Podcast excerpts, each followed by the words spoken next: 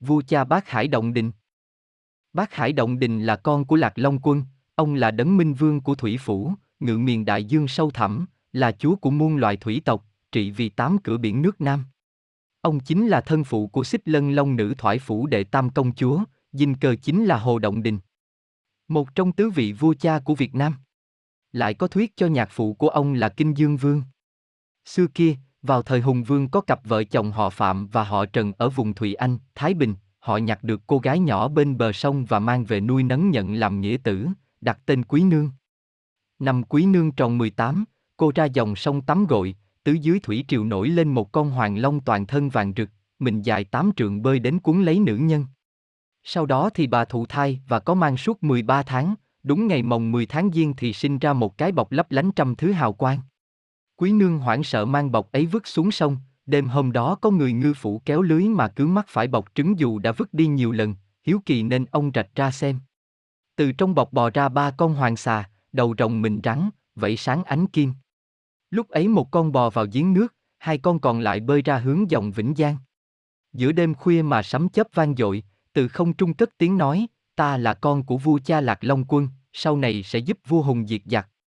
Sáng hôm sau dân làng biết được đã có thần linh giáng ngự, họ cùng nhau lập miếu phụng thờ. Con rắn chui vào giếng nước đó là giếng thiên của đền đồng bằng ngày nay. Lại nói, lúc bấy giờ triều chính rối ren, vua Hùng hết sức đau đầu vì ông đã một mực không chịu gả mị nương cho thuộc vương mà lại chọn Sơn Tinh làm con rể khiến hắn vô cùng tức giận, luôn dòm ngó bờ cõi nước ta. Vài năm sau đó, vua Hùng ngày càng già yếu lại không có con kế vị, các nước Ai Lao, Vạn Tượng, Chim Thành phối hợp cùng phương Bắc muốn thôn tính Lạc Việt, chúng cho thủy quân bao vây cả tám cửa biển. Lo lắng thế giặc quá mạnh, vua Hùng gọi Sơn Tinh đến giúp. Sơn Thánh từ vùng tản viên trở về Kinh Đô, nhìn thấy người ung dung, không hề lo lắng với giặc dữ nên vua Hùng có lời than phiền. Sơn Tinh chỉ bảo rằng xưa nay nước Lạc Việt có 17 đời vua Hùng đều là bậc minh quân vì vậy lần này trời đã phái người tại đến hộ quốc cứu dân. Sơn Thánh còn cho biết, họ có ba người, chính là Long Cung Hoàng Thái tử Thác Sinh, văn võ song toàn, khí phách hơn người, trời lại phái thêm nhân tài hạ phàm cùng với chư vị Sơn Thủy Bách Thần Linh Thiên. Ngài cứ giao cho Long Cung Hoàng Thái tử trấn giữ vùng Giang Môn Yếu Hải còn thần sẽ trị vùng bộ chiến, yên tâm rằng vài hôm là giặc sẽ tan. Nghe vậy, vua Hùng lập đàn cầu trời ứng trợ, tức thì thanh y tiên ông Vân Du bay đến báo rằng người tại ấy hiện đang ở Hoa Đào Trang.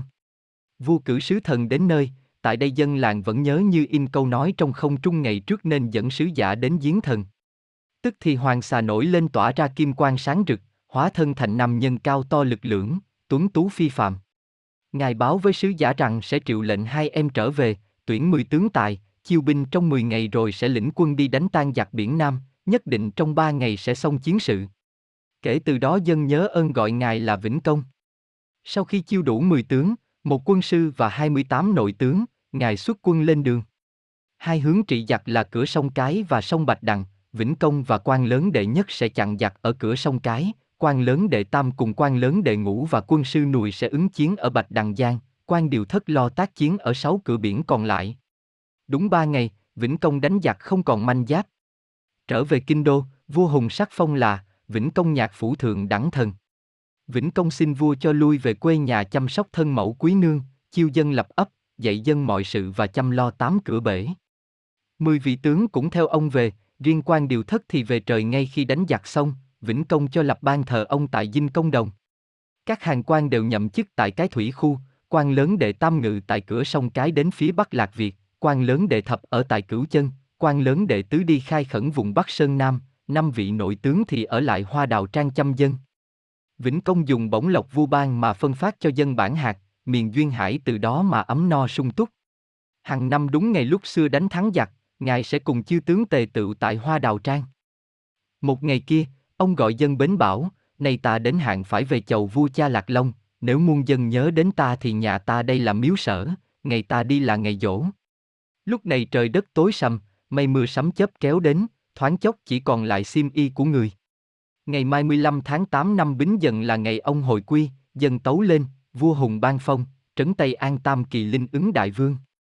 Theo truyền thuyết, khi Hùng Vương thứ 18 cáo chung và thuộc phán lên ngôi, dân Bách Việt ta dĩ nhiên là ngoại tộc, Vĩnh Công lúc này đã đã hóa thần và luôn linh ứng phù hô bảo hộ dân ta, trăm dân nhớ ơn gọi là vua cha bác Hải Động Đình.